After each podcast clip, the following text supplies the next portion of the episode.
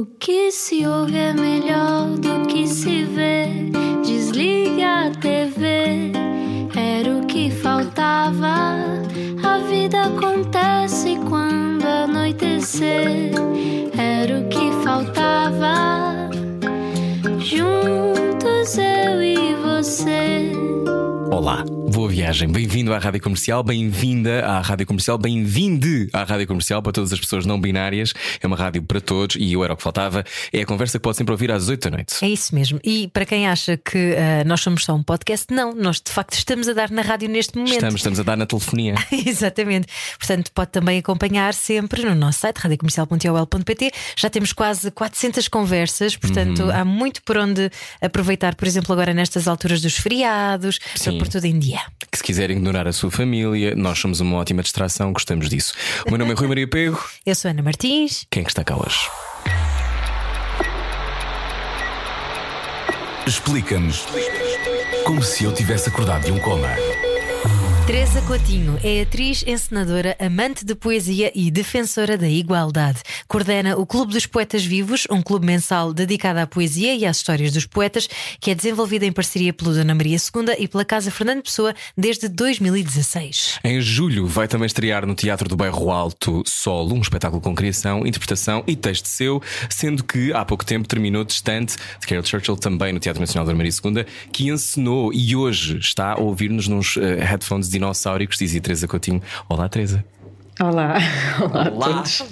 E a todas e a todos. Ah, lá está, bem-vinda, bem-vinda, Teresa. Uh, há muito tempo que queria conversar contigo, que bom receber-te. Uh, como é que tu bom. estás neste momento? Estás em casa? Onde estás a Estou em casa, sim, estou uhum. em casa aqui em Arroios, uhum. uh, chegada. Cultural de Lisboa. Exatamente, exatamente. E chegada há uns dias do Porto e muito contente por estar aqui. Obrigada pelo convite, muito contente. Tu és natural do Porto.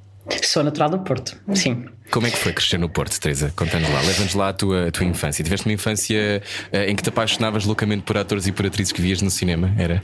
Tive, olha, tive exatamente isso. Foi, eu amo o Porto, tenho muitas saudades. Quando vou lá agora, houve uma altura em que fazia, acho que, acho que todos nós, não é? Há ali uma altura no, no fim da, da adolescência, início da idade adulta, em que achamos que a nossa terra natal é uma seca e que já vimos os lugares todos, conhecemos os cantos à casa, as pessoas são sempre as mesmas. Eu sentia um bocadinho isso em relação ao Porto quando saí de lá e vim, e vim estudar para Lisboa. E hoje quando vou acho tudo o contrário, acho que o Porto é incrível, acho que as pessoas são fantásticas e muito calorosas e, e, e é tudo maravilhoso, que se come muito bem, enfim, todos aqueles, aqueles clichês, mas que não deixam de ser verdade e, e, e fico muito feliz de, de lá estar.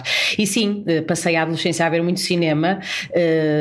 Antes disso, enfim, na, na pré-adolescência e mesmo na minha infância havia muito, muito cinema e, e apaixonava muito por atrizes, por atores nem tanto, mas muito, mas muito muito por atrizes que via, que via nos filmes, aqueles mais hollywoodescos. Depois passei ali uma fase em que comecei a ver cinema europeu e via cinema francês e, e tinha uma paixão, comecei a ter uma paixão muito grande pela Isabelle Perry. Isto também é um clichê, mas é, mas é verdade, pronto. Claro, foi, é maravilhosa, é maravilhosa. E lembro-me de ver a pianista e depois fazer ao espelho aquela cena final em que ela se esfaqueia de forma seca e, e assim num só gesto, e eu fiz essa cena em frente ao espelho várias vezes, portanto. Sim. Ficticiamente, crianças, ok? Uh, sim, ficticiamente, sim, sim, sim. Quem está a ouvir, por favor, não repitam.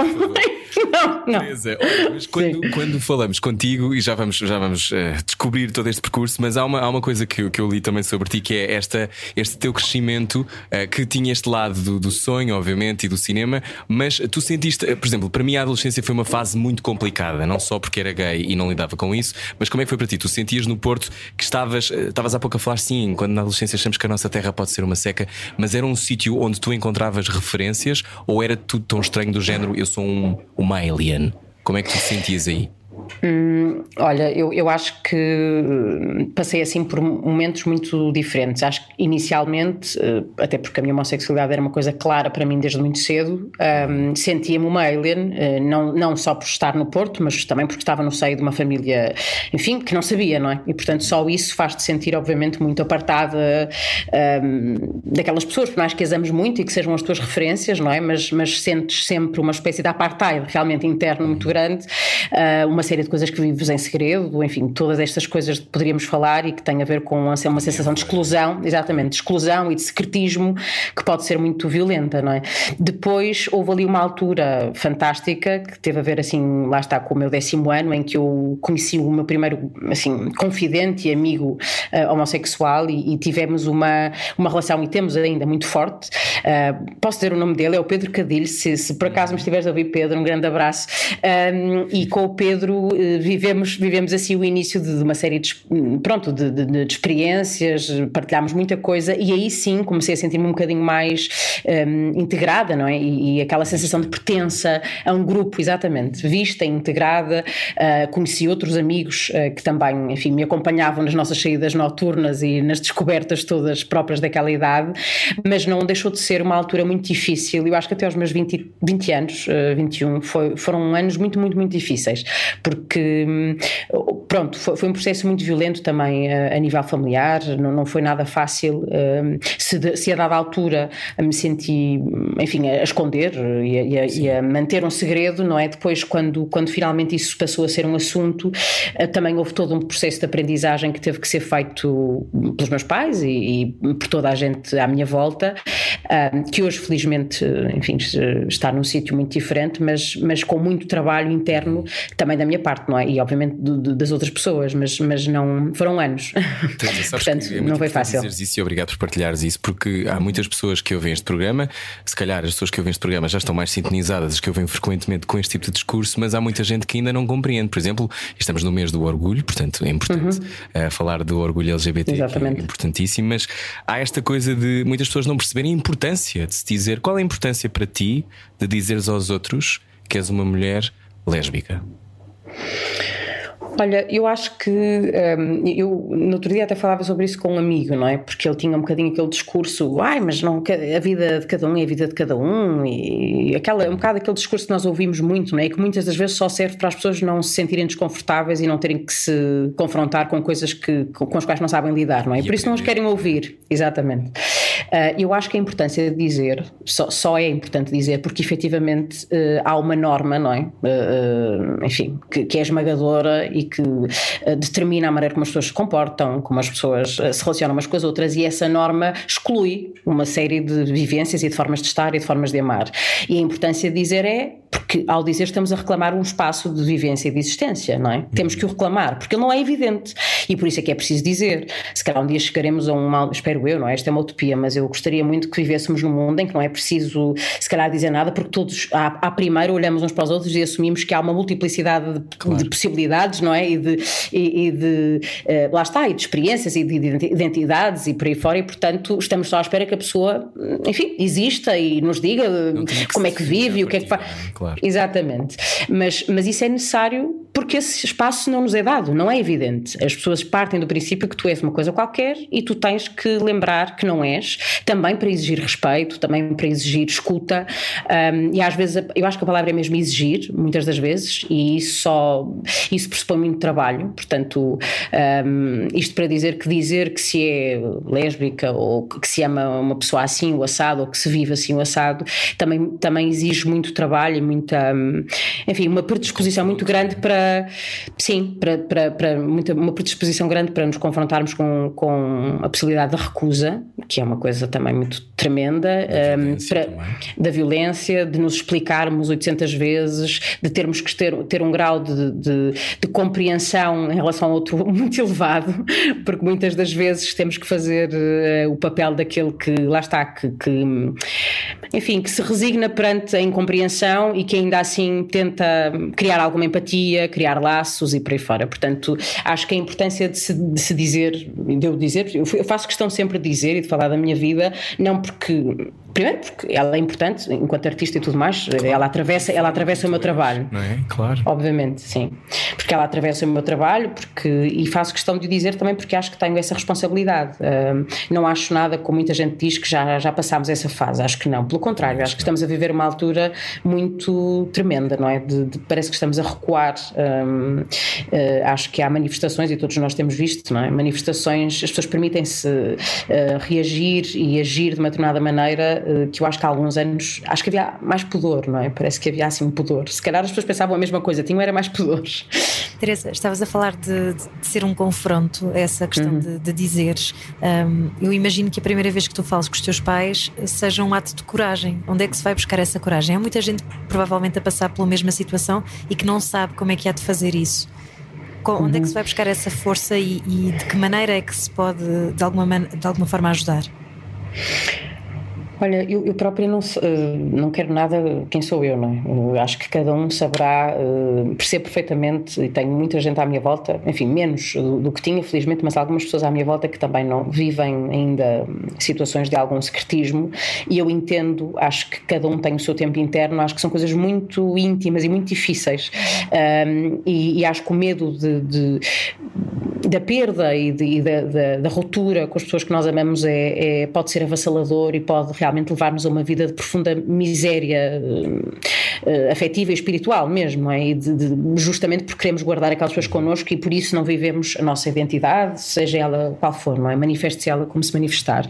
Não sei muito bem como responder, eu só posso dizer é que no meu caso, por exemplo, teve a ver com uma situação de... de de perda. Eu perdi a minha avó, que era uma pessoa que, que me era muito importante, uh, tinha dezasseis anos e, e, e no momento de perda da minha avó comecei a, a pensar, mas quer dizer, a vida realmente é assim, não é? Nós vamos perder pelo caminho as pessoas que amamos, uh, uh, temos muito pouco tempo para cá estar. De repente foi assim a primeira vez que eu tive a noção da, da ideia de, de tempo, de perda, de morte, não é? De, e, e pensei que não fazia sentido não partilhar aquilo, porque aquilo fazia muito parte da minha vida, embora eu não, não vivesse a minha sexualidade ainda plenamente, era muito miúda, mas achei que tinha absolutamente que partilhar aquilo com as pessoas que me eram mais próximas, e portanto foi a morte da minha avó que de alguma forma me fez tomar essa decisão. Mas tenho, por exemplo, tenho, lá está, não, tenho hoje a noção, olhando para trás, que se calhar hum, não é que tenha sido cedo, mas acho que o facto de eu ser, ter dezasseis anos e ter tomado essa decisão naquela altura depois me fez estar há alguns anos uh, dependente um, de um meio, não é? De uma situação que não me era nada favorável. Se eu fosse um bocadinho mais, mais velha, se calhar tinha-me poupado alguma hum, angústia. Sabe, mas isso, isso nunca é fácil de navegar. Nós conversamos com a criança criadora, Teresa Coutinho, uhum. e atriz e várias coisas. Esta, há uma, uma coisa que também tem a ver com, eu acho que muitas pessoas que não, não pensam nisto, sobretudo porque nunca tiveram de pensar nisto, é esta questão de uh, aquilo que tu depois uh, estás o resto da vida a tentar desaprender, que são comportamentos que são heteronormativos ou que são uma maneira de estar na vida que tu tens que ir tirando. Há casacos que tens que ir tirando. O que é que tu achas uhum. que, que uh, conservas ainda de, um, de uma certa vivência que não, é, que não é uma vivência plena? Achas que há, há aqui uma, uma Uma frase que eu li hoje que eu acho que é muito, que é muito eficaz sobre isto, que é: queer people don't grow up as ourselves, we grow up playing different personas in a way to be accepted, não é? Esta coisa uhum, de uhum. versions of ourselves that sacrifice authenticity. Portanto, que somos... Agora traduz. Pô, estava, estava a pensar. Não, estava aquela coisa de nós criamos umas versões que permitam a nossa defesa, não é? Nós uh, só uhum, sacrificamos uhum. a nossa autenticidade para não nos fazerem mal ou para sermos de alguma forma aceites. Isso é válido uhum. também para quem está em relações com as quais já não se revê, não é? Sim. E outras. Muitas outras situações. Esta autenticidade que tu foste buscar, encontraste-se no teatro. Foi isso? Foste, foste buscando também aí? Olha, Rui, sim, é engraçado estar a dizer isso. Eu estava-me a lembrar, quando entrei na, na escola de teatro, o, o professor fazia assim uma daquelas perguntas-chave, não é? Porquê é que estão aqui? Ou porquê é que querem ser atores? E eu na altura, claro, também a achar que estava a dar uma resposta super inteligente, mas que também era, ao mesmo tempo, era muito sincera, mas assim um bocado naquele alto dos meus vinte anos, a achar esta resposta é... Mas a, a minha resposta foi: eu estou aqui para, para não ser atriz na vida. Pronto, e na altura... Que triste e que bonito ao mesmo tempo. Sim, eu... mas... mas Mas, mas sabes que hoje olho até com grande ternura para essa resposta, porque a dada altura pensei, olha que estupidez, eu armada em qualquer coisa, mas hoje penso, não, bastante lúcida na verdade, porque era mesmo aquilo. Um, tinha passado muito tempo a fazer teatro, não é? Na vida, exatamente, a tentar corresponder a uma ideia um, de, que tinham, enfim, que eu também alimentava, obviamente, mas que, que sentia que as pessoas à minha volta tinham de mim, que queriam muito ter de mim, porque também se projetavam em mim, como é óbvio, como todos nós fazemos, não é? Não estou aqui a, claro. um, a apontar nem a castigar ninguém, mas, mas isso é muito sentido, não é? Quando se está a crescer e, e, e olhamos à nossa volta e sabemos que as pessoas têm expectativas, não é? Nós estamos a traçar uma ideia qualquer de caminho e há aqueles olhares dos pais, dos avós, não é? Dos, dos, da família, aqueles olhares postos sobre nós e nós queremos muito, muito corresponder porque queremos muito ser amados, no fundo, não é? É sempre sobre isso. E acho que a minha entrada hum, na escola de teatro teve muito, primeiro porque eu adorava, queria ser atriz já desde miúda, mas teve muito a ver também com poder uh, distanciar-me de mim. Uh, portanto, estar, estar noutros lugares, noutros lugares que na minha vida não era possível uh, e, e aquele lugar em que eu estava parecia muito asfixiante. Portanto, foi uma forma de respirar também. De respirar. Sim, tu és fugida do jornalismo, Teresa. E a fugida, literalmente, fugida do jornalismo. Em boa hora, em boa. Fugida e, e, bom, enfim, completamente farta. Eu fui para jornalismo nada convencida com jornalismo. Já queria ter, queria ter ido para teatro, mas depois acabei por não ir lá por, por aquelas questões todas, não é? De, era um curso que não era evidente. Uh, eu acho que os meus pais de cá também tinham outras um, expectativas uh, e eu acabei por ir para jornalismo, mas ao, ao fim do segundo ano percebi que era, não conseguia estar ali, não é? As únicas disciplinas que eu gostava, que eu gostava era, um, era vídeo. Tínhamos uma disciplina de vídeo em que podíamos filmar e fazer umas coisas e eu entrava nas minhas, eu não só filmava como entrava como atriz, até ali eu conseguia meter-me na, portanto acho que só, só, só achava graça mesmo a essa disciplina e a mais uma que era assim mais ou menos criativa, tudo o resto eu achava assim bastante, enfim, enfadonho, com todo o respeito pelos jornalistas, mas, mas pronto. Seca, não quero nada. Olha, eu... Mas depois também foste para, para o estrangeiro, não é? Estudar representação. Ah, sim. Metro, ah, depois estiveste com uma companhia holandesa, estiveste Sim. em Paris também. O, o, que é que, o que é que te levou a ir para fora? Olha, eu não tive assim, é importante dizer, eu não tive experiências prolongadas lá fora, tive momentos pontuais que foram muito intensos e, e que me construíram e estruturaram muito, mas foram, quer dizer, foram dois meses aqui, dois meses ali. Um, no caso da École des Maîtres foi, acho que é assim a experiência mais potente, digamos assim, e foi mesmo uma viragem na minha maneira de olhar para uma série de coisas. Podes eu... só explicar, desculpa interromper, podes só explicar Sim. às pessoas o que é a École des Maîtres, porque é, é difícil, eu nem sei que consigo explicar bem, no fundo é, tu estás a habitar uma espécie de espaço de criação durante dois ou três meses, não é? Mas uhum. com pessoas de todo o mundo, certo? Sim, na, na verdade, agora não sei como é que está, mas na altura eram, eram atores de quatro países, portugueses, italianos, franceses e belgas, e nós fazíamos uma audição, no meu ano foi em Coimbra, uma audição em que foram imensas pessoas e, e, e a oportunidade era trabalhar com a Cristiane Jatahy, que já era uma, uma artista que eu adorava, e tu fazes uma audição, depois és ou não escolhido, não é? E vão quatro, pessoas, quatro atores de cada país fazer um mês e meio de trabalho com este, um mês e meio, dois meses, com, com a encenadora ou o encenador de, daquele ano. Fronteiras, não é? Exatamente, se, se quiseres. uh, e, e foi isso, e foi incrível. Eu, o trabalho da Cristiane, uh, pronto, é, é muito inspirador. Eu adorei conhecer a Cristiane, adorei aquele grupo, tanto o, os meus colegas portugueses como, como os que estavam nos outros países. Foi, foi muito, é muito incrível porque tu estás um mês e meio dedicada, dedicado ao trabalho de, de alguém e a aprender com alguém e ao mesmo mesmo tempo a conheceres uma forma de trabalhar um, que, que te é muito próxima, mas ao mesmo tempo, não, lá está, nós estávamos em França, por exemplo, fizemos espetáculos em vários teatros e percebes que nós, obviamente, estamos muito próximos daquela forma de trabalhar, mas realmente há uma disparidade nas condições uh, que aquelas pessoas têm para, para exercer o seu, o seu métier, não é? Que nós não temos. Uhum. Exatamente. E tudo isso foi, foi muito importante. Não foi só eu confrontar-me com o universo daquela artista, foi também eu perceber como é que se trabalhava, por exemplo, em França, como é que se trabalhava um, na Bélgica e dar-me conta de, pronto, de, da dificuldade que é ser ator ou criador uh, no meu país, não é? Porque quando nós não conhecemos outra coisa, enfim, relativizamos o nosso entorno e, uhum. e ele, ali foi uma certa, de certa forma foi um abrir de olhos muito importante para mim. Isso foi em dois mil e dezasseis, então Exato. Vivendo esse, esse universo e depois voltando, uh, a sensação que eu tenho é que tu és completamente desassossegada, é que tens uma energia quase vulcânica uh, também nessa exigência. Eu acho que também teve provavelmente com o combate que tiveste que travar, se calhar na tua vida pessoal, para depois poderes ter isso na tua vida profissional. Mas ser ator e ser criador em Portugal, e atravessamos uma fase tão difícil, e tem sido um ano tão difícil, aqui vamos falar sobre isso. E eu sei que tens estado muito ativa e obrigado por isso, né, a lutar pelos direitos dos trabalhadores da cultura. Mas uh, tu pensaste, ai, se calhar isto não é para mim, porque é muito difícil em Portugal. Ou uh, foi o oposto, que é aquilo que eu imagino tinha acontecido, que é, ok, então tenho que ter vinte vezes mais força do que eu esperava, mas eu tenho. E como é que foi essa, esse regresso?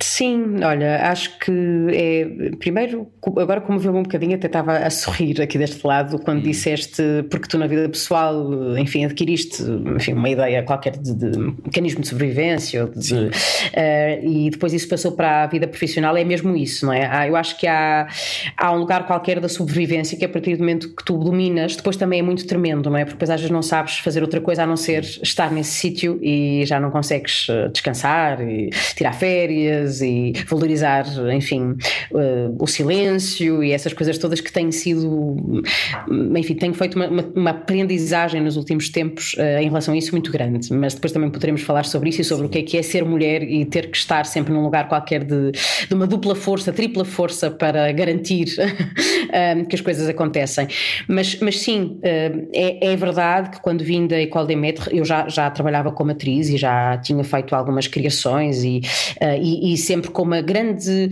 sabes, uma grande alegria por estar a fazer uma coisa que amava, ao mesmo tempo com a consciência de que era muito difícil, mas a pensar que tinha que ser assim, que faz parte. Eu acho que uma coisa muito importante que tem sido para mim, por exemplo, nos últimos tempos falar com, com colegas artistas sobre esta crise que estamos a atravessar é, darmos, é pensarmos juntos e, e percebermos que não faz parte. As coisas estão é muito mal uh, tratadas, mal compreendidas por parte de quem pode mudar efetivamente as coisas, e todos nós podemos, como é óbvio, mas quem está no poder pode mais do que nós, não há dúvida nenhuma, e portanto as coisas estão é, é muito mal uh, compreendidas e, e, e durante anos e anos e anos foram tratadas com pouca, com pouca atenção e pouca seriedade, e porque não faz parte. Desculpa, e romanceou-se a dificuldade, não é? é faz parte, completamente. Faz parte da minha vida, não, o teatro é pobre, tem que ser, eu tenho que Exatamente. Passar por essas dificuldades para poder criar. Isso até dá uma certa, uma, uma certa patina. E isso não tem que ser assim, obviamente. Não, é isso mesmo, tens toda a razão. É, romanceou-se o desgaste, a acumulação de não sei quantos trabalhos ao mesmo tempo, não receber e ainda assim estar a fazer, uh, que são coisas que podem fazer parte do início de um percurso, e eu percebo tudo isso e eu própria estive nesse lugar até durante algum tempo, mas a verdade é que nós vivemos num contexto de uma enorme precariedade, não é? Em Portugal, e, e estar a trabalhar na École des Maîtres com aquelas pessoas, perceber que aquilo que nos distingue era só mesmo uma questão de oportunidades e de condições, porque a todos os outros níveis, entre uh, os participantes portugueses e os outros, não havia distinção nenhuma, quer dizer, todos tínhamos uh, uma série de referências, todos tínhamos tido experiências ricas, todos tínhamos uma capacidade de responder ao trabalho brutal, mas nós não tínhamos era condições e por isso se calhar, e aí sim é que é muito perverso, tínhamos uma capacidade de adaptação e de, e de resposta maior ainda. Claro. um, e porquê? Porque lá está, porque estávamos habituados a, a muita adversidade e a todas estas coisas que eu enumerei, e depois percebes que isso, lá está, perpetua também uma ideia de que ah, estes tipos conseguem fazer com tão pouco, pá, porque é que vamos estar, não é? Porque é que as coisas hão de, de ser de outra maneira? Portanto sim, quando vim, vim a pensar uh, pronto, uh, vim com uma dupla força, sem dúvida, vim com muita vontade de continuar e, e depois, lá está, depois começas a, a quando comecei a, enfim, a estar um bocadinho mais atenta também à maneira como as coisas se passavam antes da Ação Cooperativista à qual eu pertenço, eu estive ligada a uma coisa chamada Comissão Informal de Artistas, que foi um movimento que durou muito menos tempo, mas que existiu há alguns anos, quando saíram os resultados da D G Arts, e os resultados foram também terríveis. Para quem não sabe, os resultados da D G Arts são os apoios à, à criação e às companhias de teatro, uhum. neste caso especificamente, e criou-se esta Comissão Informal de Artistas. E na altura, quando comecei a perceber um bocadinho como é que funcionavam as coisas e estes apoios, pensei, meu Deus, quer dizer, nós estamos mesmo todos a lutar por migalhas, quer dizer, este dinheiro não chega nem nunca chegará, uh, pronto, para o universo artístico que temos. É, é impen... O problema aqui não é só estes resultados especificamente terem sido terríveis, é que não há dinheiro, não há dinheiro investido. Nem um por cento para a cultura, não é? Volta. Exatamente. Ou seja, estás Exatamente. a lutar há quantos anos por um por cento, não é? Que é ainda mais absurdo. Exatamente, é isso mesmo, sim. E isso foi mais gritante ainda agora durante a pandemia. Tu fizeste parte da Ação Corporativista. Cooperativista? Um grupo... Cooper... Cooperativista ou corporativista? Cooperativista, assim, de cooperativa. Um grupo que ajuda de... Cudetá, sim, desculpa. de... Cudetá, gosto, é mesmo isso, Cudetá. Boa, boa. Então é isso, fala-nos sobre esse Cudetá que fica, ficou aí na, na calha. Olha, a Ação Cooperativista surge, como vocês estavam a dizer, foi, foi um, eu digo, gosto sempre de dizer, a nossa mestra, a Carlota Lajido, quando a pandemia assim, explodiu o ano passado e ninguém sabia bem o que é que estava a acontecer, estávamos todos enfiados em casa e começaram, enfim, a, a chegar a, a, a todos nós os relatos de colegas, não é, que estavam a passar situações de muita, muita, muita dificuldade. A Carlota Lajido começou a abordar amigos no Facebook e a perguntar, bom, será que podemos fazer aqui uma rede entre ajuda? E começou com uma coisa muito clara, que era responder a necessidades de pessoas que nós conhecíamos, que estavam a passar mal. E quando digo passar mal, estou a falar de coisas básicas, não é? Bens essenciais, não conseguirem pagar a renda, não conseguirem comer, não conseguirem uh, subsistir. E nós criámos, a partir daí, uma rede de entreajuda, e foi, eu gosto muito de dizer isto porque acho que a Ação Cooperativista tem este lado muito bonito, que é, foi por estarmos a tentar responder a uma coisa muito concreta, ou seja, não tinha nada de teórico, de, de, de, de, de, não havia cá filosofia nenhuma, era muito concreto, como é que estas pessoas podem comer e pagar a renda, e foi por estarmos a lidar com essas situações que percebemos, espera lá, mas se isto, se nós estamos a responder ao, ao concreto e ao real, não é, e as coisas estão neste estado, na verdade nós também temos que estar a responder a outra dimensão, que é onde é que se pode efetivamente mudar as coisas para que isto não volte a acontecer. Exatamente. E aí sim é que isto passa a ser um movimento mais politizado e político, não é? E que passamos a ter um, um no fundo um grupo que se junta e que depois acabou por, por ganhar uma dimensão muito maior do que nós, do que nós imaginaríamos alguma vez, e que uh, começa a ter uma intervenção política, começa a ter um, um, a, a, a criar diálogo com, os outro, com as outras estruturas que defendem os direitos dos artistas, uhum. com o nosso sindicato, como a plateia, como a rede, e começámos a, a ter reuniões entre nós e criámos aquele movimento que foi, eu acho, incrível. Hoje olho para trás e penso que incrível termos feito aquilo todos, que é o Unidos pelo Presente e Futuro da Cultura em Portugal, que teve uma visibilidade brutal, e quero aqui dizer, eu acredito que foi graças ao Unidos também, e muito graças ao Unidos, que uma série de, de, de medidas uh, foram tomadas por parte da tutela, porque acho que foi, houve uma pressão tão grande nas redes sociais e depois muito mediatizada, obviamente, pela pela comunicação social, houve uma pressão tão grande que a tutela percebeu que tinha mesmo que, que ignorar, né? enfim, guinar, fazer uma mudança e uma mudança de estratégia e responder ao que estava a acontecer. E portanto foi assim que a Ação Cooperativista nasceu e continua a existir, continuamos a, a estar nas reuniões com a tutela, com a Ministra da Cultura, e continuamos a tentar, enfim, que, que as medidas sejam tomadas para que dois mil e vinte e um não termine igual ou pior a dois mil e vinte, e que dois mil e vinte e dois não seja um ano ainda mais terrível, porque as, as consequências da crise, eu acho que algumas ainda estão para vir. Sim, Teresa, sim, sim. Continuamos a falar já a seguir, até porque há um eterno debate para ter. Venha daí, hoje com Teresa Coutinho. É depois disto que continuamos a conversar. Baralhar e voltar a dar. Era o que faltava na Rádio Comercial. Exigir, exigir, exigir e fazer as perguntas difíceis. Hoje conversamos com Teresa Coutinho, criadora, atriz. Eu defines-te quando diz olá, sou Teresa Coutinho, dizes primeiro o quê, Teresa? Ai, olha, não sei. Uh, uh, sim, se calhar, pessoa, uh, e depois uh, apaixonada, não, não sei. Uh, uh, acho que há, acho que sim, uh, atriz e criadora, as duas. Eu, eu neste momento estou muito apaixonada pelas, pelos dois lados. Que bom, olha, também, e também daqui a pouco vou querer falar sobre o Clube dos Poetas Vivos, que eu acho ótimo, uma ótima ideia. Uh, uhum. Parabéns por isso. Mas acho, acho que é muito importante falar sobre uh, a importância uh, da narrativa que se vai construindo e que eu acho. Acho que o teatro tem a função de agitar uh, o Eterno Debate, uh, levando, voando até dois mil e dezoito. Autora uhum. e encenadora do Eterno Debate. É uma ideia ótima, Teresa, parabéns. Eu não consegui Obrigada. ver, embora estivesse a ensaiar muito perto de onde vocês estavam a fazer o espetáculo. Na altura Sim. estava a ensaiar o espetáculo do, do Luís Moreira, do, do Filho do Meio. E, Sim. e esse espetáculo, o Eterno Debate, é uma provocação maravilhosa. Como, Obrigada. Como é que aconteceu?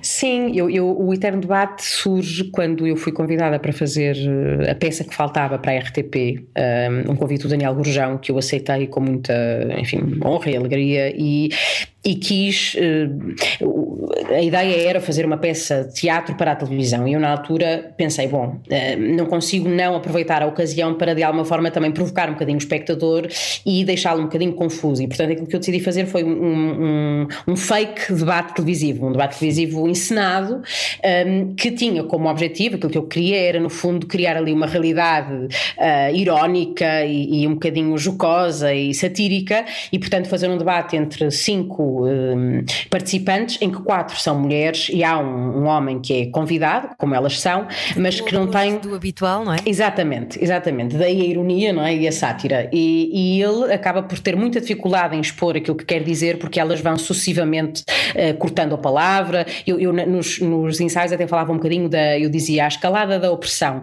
que é aquilo que começa com uh, o, as interrupções, mas sempre muito, enfim, delicadas, a interrompê-lo, mas com um paternalismo e uma delicadeza um bocadinho, enfim, irritantes, mas ainda moderados, e depois vai por ali fora até ao ponto em que ele já lhe corta o microfone, uh, ele depois já acaba por, por confessar que foi assediado no camarim, e tudo aquilo é tratado por elas como se fosse um, enfim, um disparate, e ele estivesse sempre muito irritado, que chatice, lá está este tipo, sempre a reclamar, se e sempre com este discurso. Sistema, não é, Teresa? Exatamente, exatamente. Hum. Portanto, no fundo há ali uma inversão, uh, é, é uma inversão de papéis, uh, Que, que pronto, que também eu, eu percebi que se quisesse falar sobre o sexismo e a desigualdade de género, teria também que o fazer com algum humor, porque também não, não queria afastar os espectadores aos quais queria chegar, que também eram o, a, a, o público masculino, e portanto decidi, enfim, que, que, que o texto teria que ter algum humor e alguma, algum, algum nonsense também. Sim. É uma ótima ideia, e eu ia te perguntar duas coisas. Primeiro, o que é que aprendeste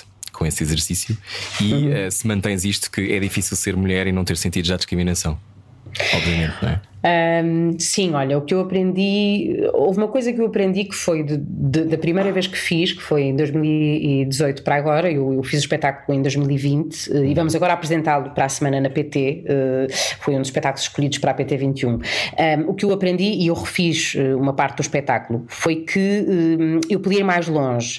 Eu acho que nesta minha vontade de, na verdade, uh, embora eu acho que a proposta já, já, já está bastante clara na sua primeira versão, mas eu achei que podia ser mais, mais clara ainda, e não ter medo de pôr no texto um discurso que nós ouvimos muito, que é este que eu acabei assim de, de, de satirizar um bocadinho, que é esta coisa do, ai, mas que chatice, não é?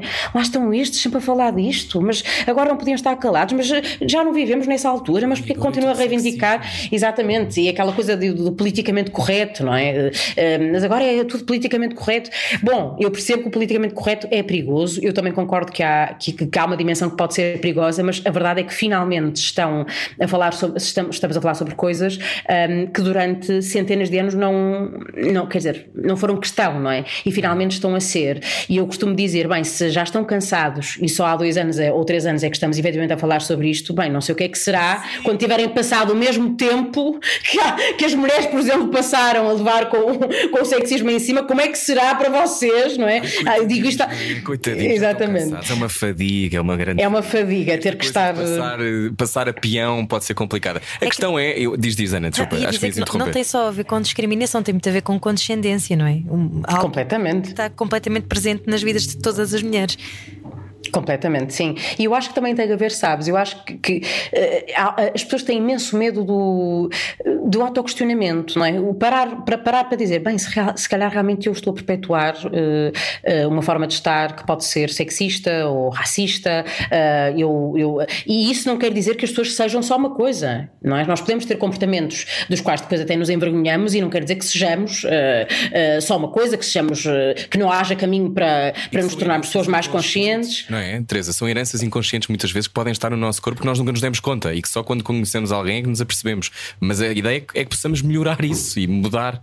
Obviamente, sim, sim, sim, é isso mesmo. E eu acho que, isto só para, para terminar, em relação ao Eterno Debate, na verdade eu reescrevi duas cenas, aliás acrescentei duas cenas que não existiam, porque quis tornar a coisa ainda um bocadinho mais, torná-la mais violenta e mais agressiva ainda.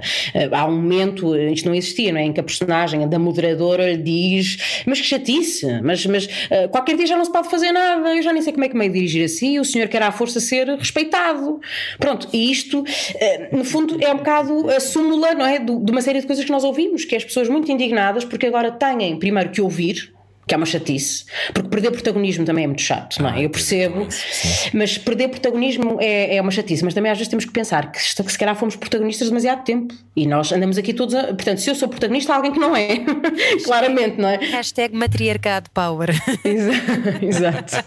Sim, mas há muitas vezes quando, quando, quando uh, alguns homens, ao ouvir o que tu acabaste de dizer, dirão, então, mas isso quer dizer que eu não vai haver espaço para mim. E essa é uma das grandes pulsões, eu acho, para tentar rebater esta ideia de que, uh, ou seja, confundir os direitos das mulheres e a, e a igualdade e a equidade com uma espécie de feminazi que me vai calar. Porquê uhum. que achas que surge essa, essa resistência? Tem a ver com isso, com o medo de perder o lugar do poder?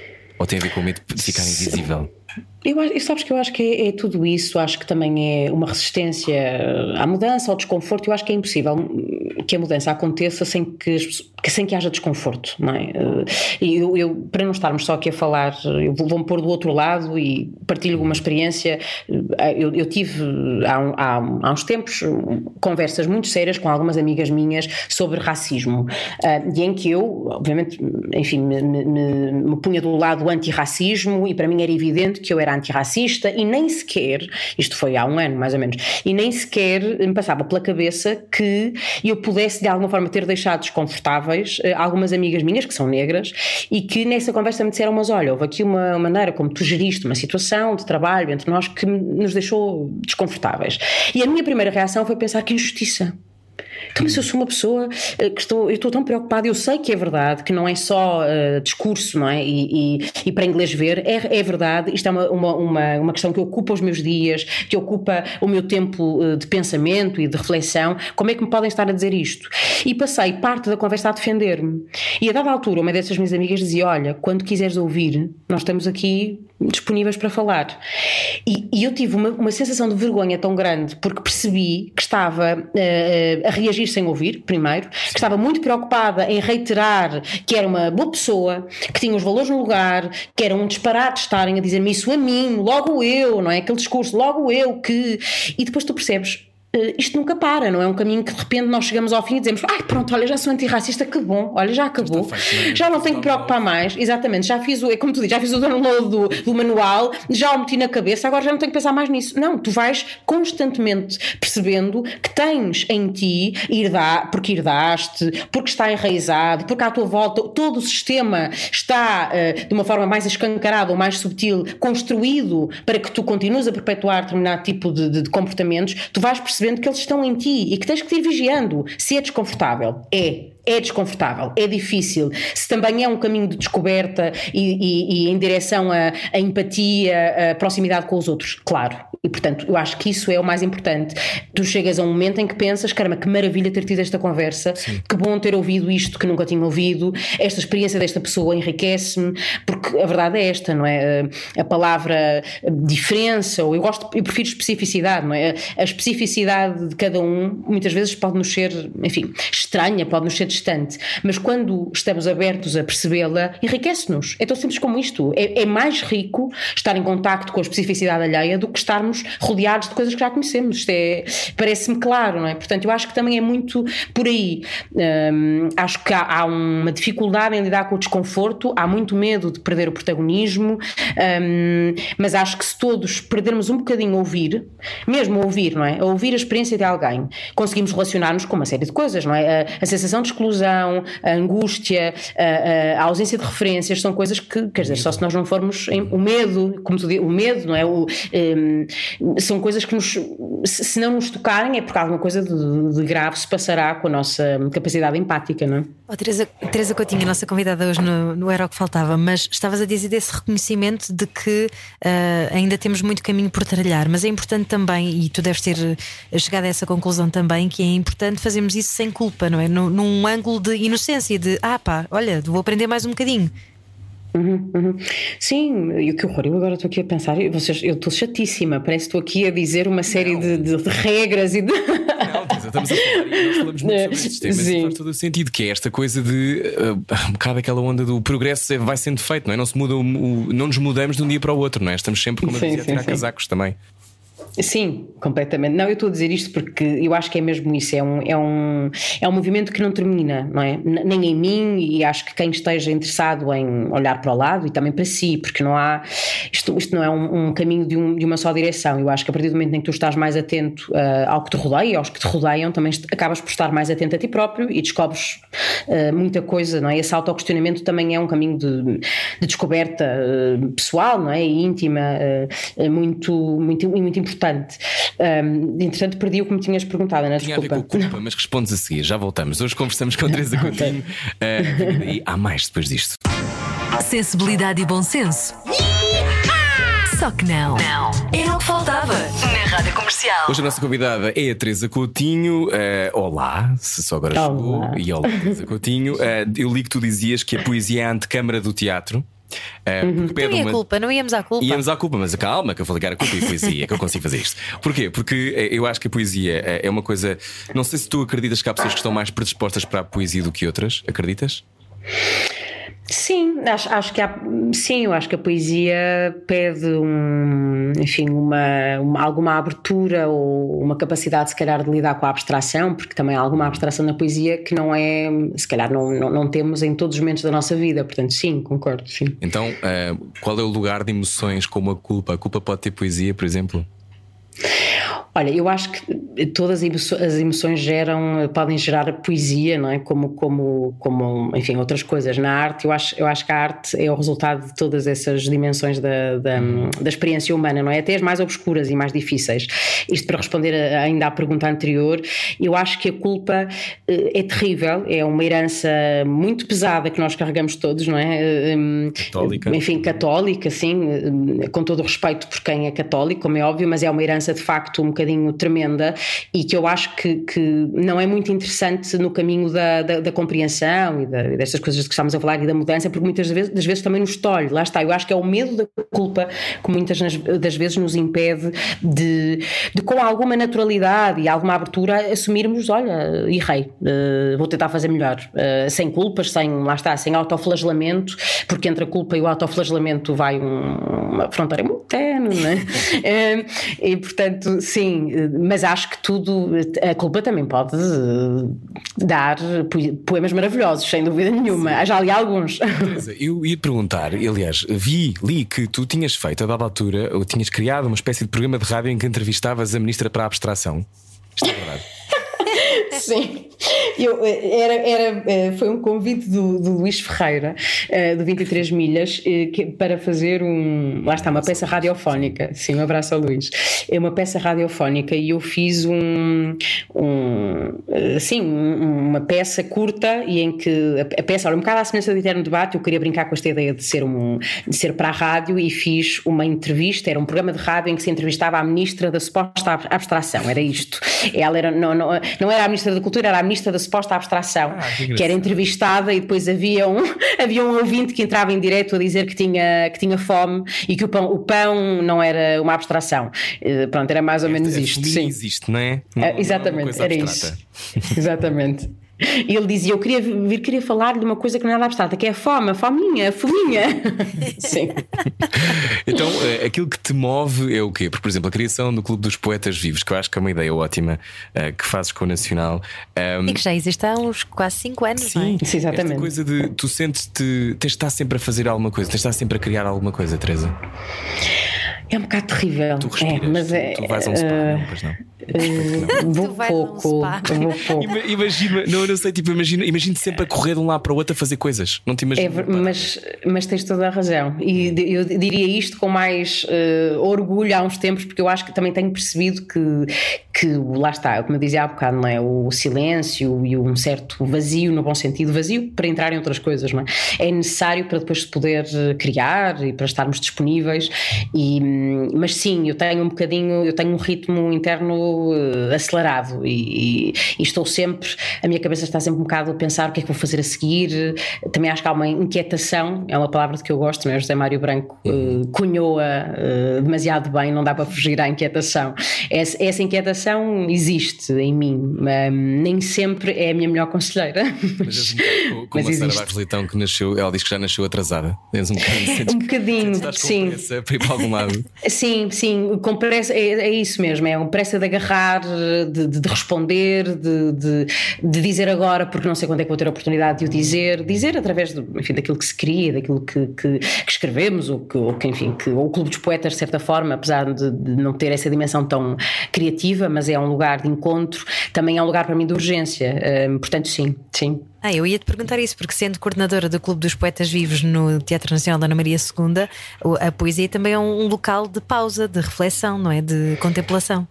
Sim, é, e é, e, e é maravilhoso, maravilhoso quando, quando às vezes, acho que o clube me deu essa, primeiro, eu já gostava muito de poesia antes do, do clube existir e, e lia poesia, comecei a ler em bares, no Porto, à noite, depois comecei a fazer, um, lá, mais um beijinho que vou enviar para o Porto, para o João Gesta, comecei a fazer as quintas de leitura um, do Teatro Municipal do Porto, organizadas pelo João, e em que lia poesia, e essa relação com a poesia foi-se estreitando muito e passou a ser uma, uma dimensão muito importante da minha vida. Mas como é que se acelera, Teresa Coutinho?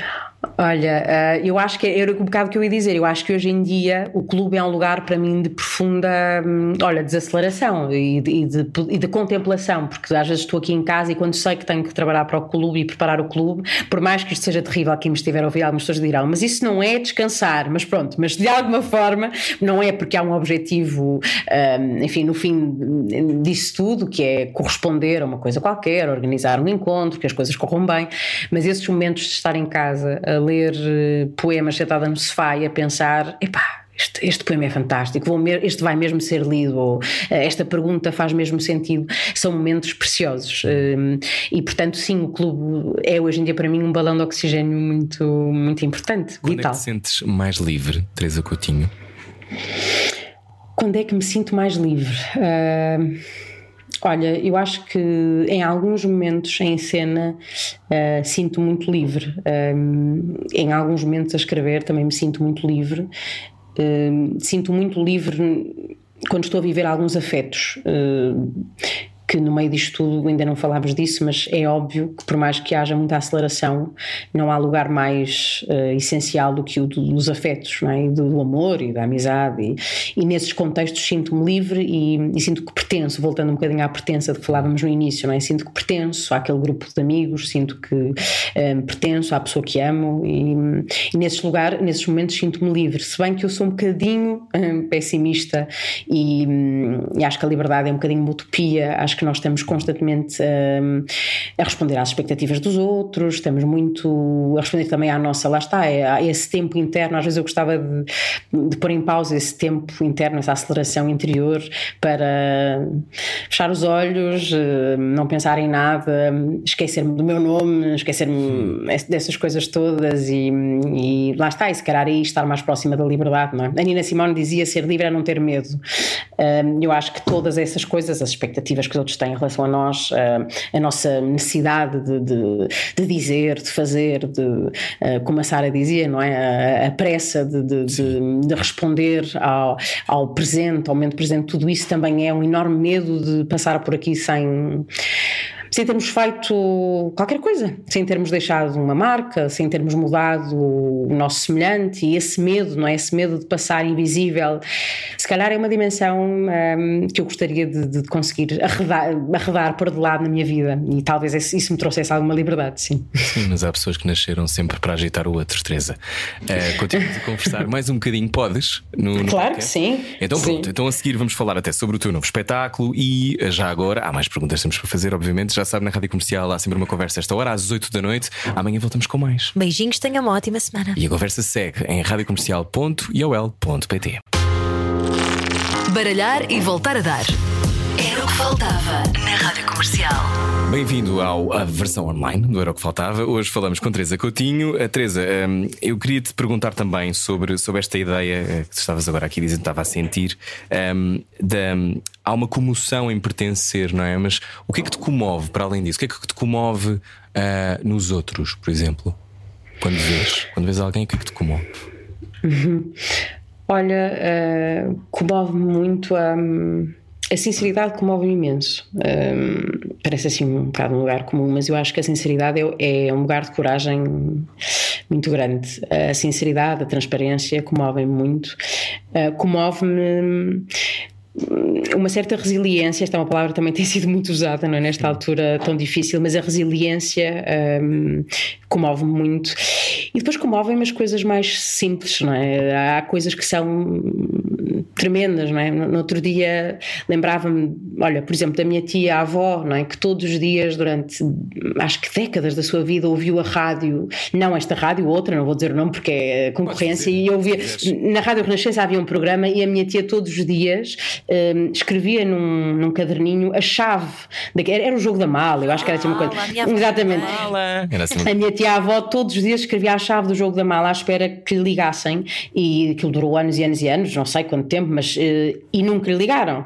E quando a minha tia-avó desapareceu, quando a minha tia-avó faleceu, aqueles cadernos estavam lá, eu fui à cozinha dela e lembro-me de olhar e pensar, o que é isto? Porque eram páginas e páginas de chaves de, de, de números que eu não conseguia entender, e está ali, não é, um ritual diário daquela mulher que viveu sozinha trinta anos, uh, de uma resiliência absoluta, de um, de um, de um cuidado um, com as coisas, com os detalhes, não é? E com a vida dos outros, com as pessoas que estavam à sua volta. A minha tia era uma pessoa profundamente terna e afetuosa, e que parecia ter uma existência mais ou menos simples, mas nada simples, porque era justamente esse cuidado com os detalhes. E, por exemplo, aquela, aquele ritual diário fez-me pensar, que incrível, esta mulher todos os dias achou que lhe podiam ligar e ela eventualmente iria ganhar aquele prémio. Isso comove-me. Uma Esse...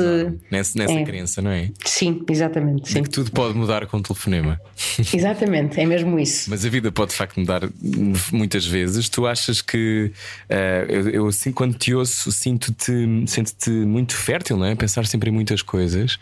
uhum. uh, Mas tu, tu acalentas assim umas fantasias para desaparecer uns tempos, ou nem por isso? Claro, acalento fantasias de fazer férias. Fazer uma lista, uma lista de convidados que dizem que querem ir embora um tempo, já são alguns. Sabes que eu acho que precisas, precisas desse, não, porque não tens a coragem de fazer esse hiato, porque não te deixas.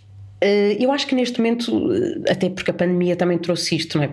Nós estivemos fechados em casa, mas ao mesmo tempo foi tudo tão brutal, não é? E estivemos a gerir, eu falo no plural porque acho que todos nós sentimos um bocado isto, estivemos a gerir tanta coisa.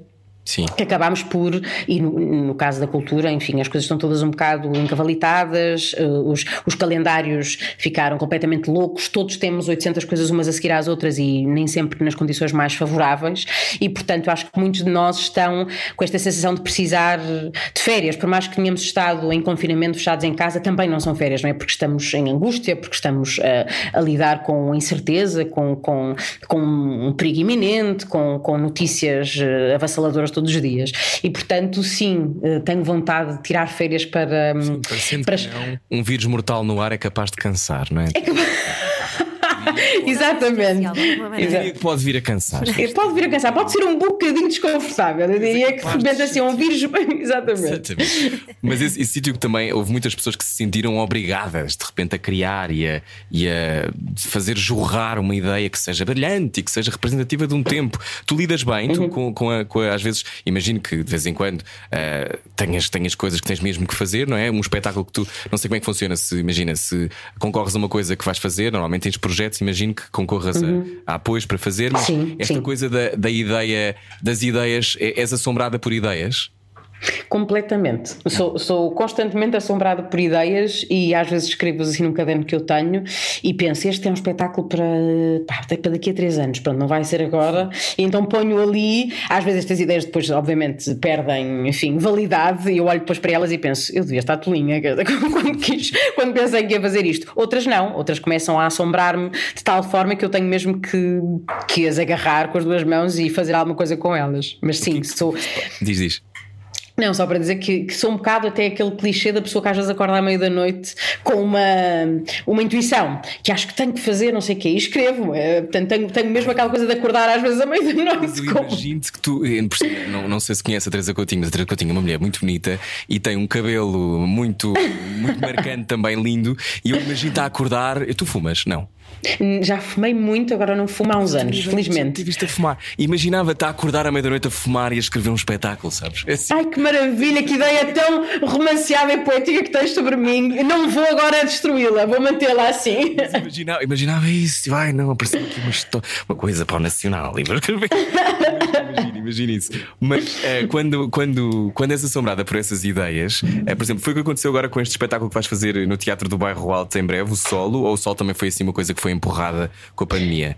Uh, não, o solo parte de uma ideia dessas também. Uma, uma, eu li um texto que me marcou muito da Laura Mulvey, que se chama Visual Pleasure and Narrative Cinema. É um texto que já tem, é de mil novecentos e setenta e três, e em que ela fala justamente sobre uh, o lugar da mulher no cinema e a beleza da mulher filmada sempre por um olhar masculino, não é? Uhum. E como é que isso, no fundo, uh, criou uma ideia de feminino que nós todos, uh, de alguma forma, fomos recebendo e, e integrando, não é? E, e enfim, assim, e aderindo, exatamente, e assim também uh, se perpetuaram uma série de estereótipos. E foi a partir desse texto que eu decidi fazer o solo, sendo que inicialmente era para ser um espetáculo muito mais expositivo, se quisermos, e mais, enfim, mais perto de uma ideia de, de, de conferência que eu iria dar uh, um, em, em, em modo espetáculo, mas mais perto da conferência. E depois, quando comecei a escrever o texto, percebi que era um bocadinho desonesto eu retirar-me da equação e não falar também da minha própria experiência. Portanto, hoje, neste momento, é um espetáculo muito mais próximo de mim e, e da autobiografia, na verdade. Ah, ok. Não tenho medo desse caminho? De, de... Tenho imenso medo. Tenho imenso medo, tenho terror, aliás. Tive, que tive conversas longas com, com as pessoas que estão a, a trabalhar comigo no espetáculo, em que eu dizia, isto, isto não será um bocadinho demais? E, e um dia uma das minhas colaboradoras, a Mariana Sá Nogueira, figurinista, disse, oh Teresa, deixa-te disso, pá, se tu puseste no espetáculo, estás lá, acabou, não há nada a fazer. E eu disse, pois, é que isto é um caminho sem volta, não é? Mas, um, mas esse medo, esse medo um, por exemplo, paralisa-te, ou é uma coisa que te, no fim do dia, depois dá-te, dá-te pica?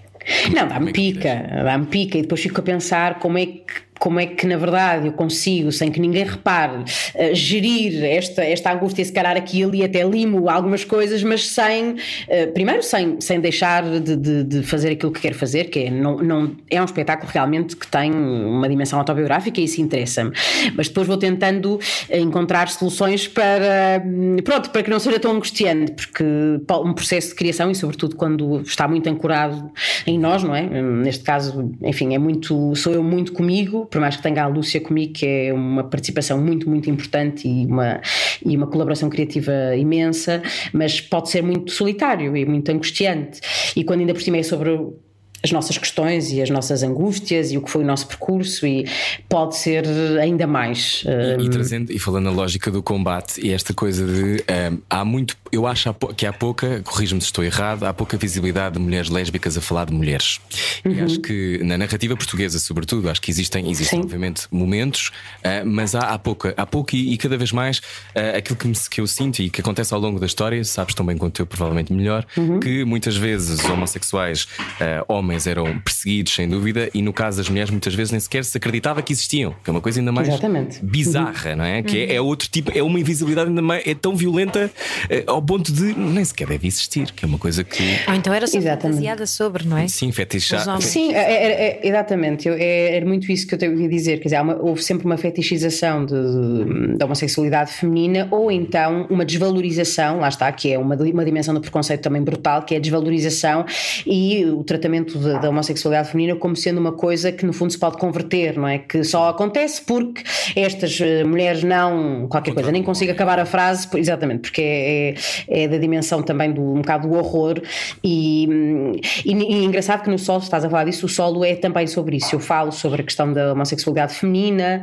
um, e há uma parte em que até faço um bocadinho um, enfim, uma espécie de viagem no tempo uh, e, e, e falo de uma série de casais que, que viveram amores mais ou menos proibidos uhum. e que enfim, e mostro esses registros. Bom, enfim, não quero estar a revelar muito, mas há essa dimensão, não pude fugir a essa dimensão de, de, de, da minha vida, que também obviamente teve muito a ver também depois com a mulher em que eu me tornei, com uma ideia de, de mulher e de feminino que me acompanhou, que depois eu quis deitar fora, todas estas questões que têm a ver, por exemplo, com se, se eu ser homossexual, mas uh, achar que tinha que ser de uma determinada maneira para poder viver essa homossexualidade, enquanto mulher, não é? Que seria mais fácil se eu agisse de uma determinada maneira, e depois tu já não sabes o qual é, o que é que efetivamente é teu, o que é que te foi imposto, o que é que é, o que é que és tu a tentares corresponder desesperadamente a, a, a, a enfim, exatamente, para te sentir confortável. Exatamente. E, no fundo, portanto, é uma terapia com o público. Não é, não, não é uma terapia. Não me digas isso, porque, porque olha, eu, eu dizia isso a dada altura no processo, dizia, meu Deus, mas isto, isto cá não interessa nada, isto é bom, é para a terapia. E claro, eu acho que neste momento o espetáculo não está nesse sítio, está, está num lugar, continua a, ser, continua a haver muita ficção, obviamente, e, e há, há coisas que são minhas, pronto, e que estão lá, mas não deixa de ser uma construção sobre uh, o, elementos autobiográficos, não é? Uhum. Sim. Uh, Teresa, falar contigo é também falar com, com alguém pulsante. Eu sinto que és um vulcão, porque falas, falas, falas, falas ainda. Eu fico muito contente porque, porque fazer um programa de conversas em que as pessoas não falam é, para mim e para a Ana, sempre muito difícil e acontece-nos às vezes, portanto, obrigado. Não, e contigo nós podemos dizer olá e tu dizes sempre qualquer coisa interessante, é ótimo. É, perguntava-te se qual é a pergunta que nós estamos a fazer às mulheres. Olha, muito, vocês são muito queridos porque eu estava angustiada. Não, não fiques angustiada. Estamos com delay agora. Estamos. Houve aqui uma falha na liga. Estão-me a ouvir? Agora, agora sim. Estás a ouvir-nos ou não? Ah. Eu, estou, eu estou a ouvir. Ah, estou ok, a ouvir. Pronto. Houve aqui um delay, acho que estamos com um delay de repente, mas é para te perguntar se qual é a pergunta que não estamos a fazer às mulheres em dois mil e vinte e um que devíamos estar a fazer, para fechar. Vocês estão-me a ouvir? Sim. Porque eu estou a perder aqui a. Acho que... a ligação. Estou, estou, estou. Teresa? É um pequeno blooper para quem estiver a ouvir em podcast, porque vai pensar, mas isto é mesmo para continuar? Sim, nós vamos continuar. Espera que a Teresa volte. Acho que perdemos a Teresa. Alô? Sim, olá, alô? Estou aqui, estou aqui, estou aqui, sim, estou aqui. Ah, pronto. um, era, era só para criar um suspense, ah, enfim, claro. Depois de ouvir a vossa pergunta. Claro, é um arco dramático para as pessoas ficarem, ficarem deste lado. Exatamente. Olha, estava a perguntar-te se, o que é que nós estamos a perguntar às mulheres em dois mil e vinte e um que devíamos estar a perguntar?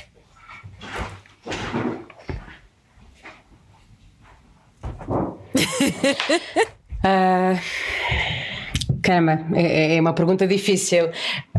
Um, eu, acho, eu acho que uma pergunta, no fundo, isto é, enfim, é, é só uma forma de, de se calhar pensarmos mais na resposta do que na pergunta, mas é uh, como é que se lida com, com o peso da história uh, e, e da... Um, enfim, de, de anos e anos e anos de, de invisibilidade e de silenciamento, como é que hoje uh, estamos na mesma, uh, enfim, a trabalhar, a ocupar lugares de poder, lugares de destaque, outros uh, de invisibilidade, mas como é que, continua, como é que se continua um, uh, e se continua, uh, continuamos a ser mães e mulheres e, e, e trabalhadoras e por aí fora, e temos em cima de nós esta herança tão, pronto, tão, tão antiga, como é que como é que se lida com isso? Porque eu acho que é no momento em que começarmos a perceber que estas, estas questões de que temos estado aqui a falar nesta nossa maravilhosa conversa são questões, quer dizer, que têm anos e anos e anos, têm centenas de anos, não é? Milhares de anos, e que, só, e que agora estão a ser faladas com esta, enfim, com alguma seriedade, mas ainda assim tantas vezes questionadas, tantas vezes postas de lado, já estão estigmatizadas também ao mesmo tempo, não é? Porque se por um lado elas têm mais espaço, também há muitas vozes, como nós sabemos, e, e movimentos muito perigosos que vêm desvalorizar uh, estas questões e todas as questões que têm a ver com a identidade e com as liberdades individuais e com o direito a existir, não é? O direito a existir e a ser e a amar. Um, acho que quando percebermos que nós somos todos resultado de, um, de uma história que muitas das vezes uh, não é uma história bonita. A verdade é esta, a história não, não é bonita, a história uh, repete os seus erros uh, uma e outra vez. Quando percebermos que somos resultado disso, um, talvez... enfim, estejamos mais preparadas e mais preparados todos, porque o sexismo também está uh, nas mulheres, as mulheres também são machistas, é uma coisa importante de dizer, não é? Uh, esta história informa-nos a todas e a todos uh, de uma maneira muito, muitas das vezes muito pejorativa e muito negativa. Acho que é quando percebermos que somos resultados de uma história que realmente também vamos ter mais espaço para fazer perguntas e para esperar respostas que às vezes são duras de ouvir. Uh, portanto, se calhar a pergunta é, é essa. Como é que se aguenta o peso da história e ainda assim temos tempo para, lá está, para ouvir, que já não interessa, que já chega. Que chatice, que chatice estarem a falar sobre isso. Teresa, uh, gostámos muito, muito de falar contigo. Muito obrigada, Teresa. uh, Há uma coisa maravilhosa que é sentir que essas respostas virão sobre os espetáculos que tu vais inventando. Uhum. E também achamos, eu e a, não sei se a Ana concorda, mas que tu devias ter um podcast ou um programa qualquer de rádio. Ai, verdadeiro. Sim, por favor, uh, não, não uma, apenas uma peça teatro para rádio, mas devias ter de um programa teu. Ainda por cima com a velocidade de processamento cerebral que ele tem, não é? É ótimo. Oh meu Deus, vocês dizem isso, eu fico a pensar que falei muito, não, demasiado rápido e, e sobretudo muito. Não, foi ótimo, foi ótimo. E eu, adorava, eu ouviria um programa teu de rádio. Portanto, pensa nisso. Pode ser que um dia te apeteça. Pensa obrigada, nisso. Obrigada. Pensa. Obrigado. Obrigada. Para quem obrigada. quiser, já sabe, solo será em julho no Teatro do Bairro Alto, com Teresa Coutinho. Em Lisboa. Sim, Clube dos Poetas Vivos, no Teatro Nacional Dona Maria segunda. E mantenha-se atento porque a Teresa vai certamente fazer muito mais. Obrigado, Teresa. Obrigada. Gostei muito de estar aqui. Obrigada nós a vocês. Também, também. Beijinhos, beijinhos. Agora, com algum delay no final. Um beijo. rádio comercial ponto i o l ponto p t para ouvir a conversa inteira. Era o que faltava. Com Rui Maria Pego e Ana Martins. Juntos eu e você. Na Comercial.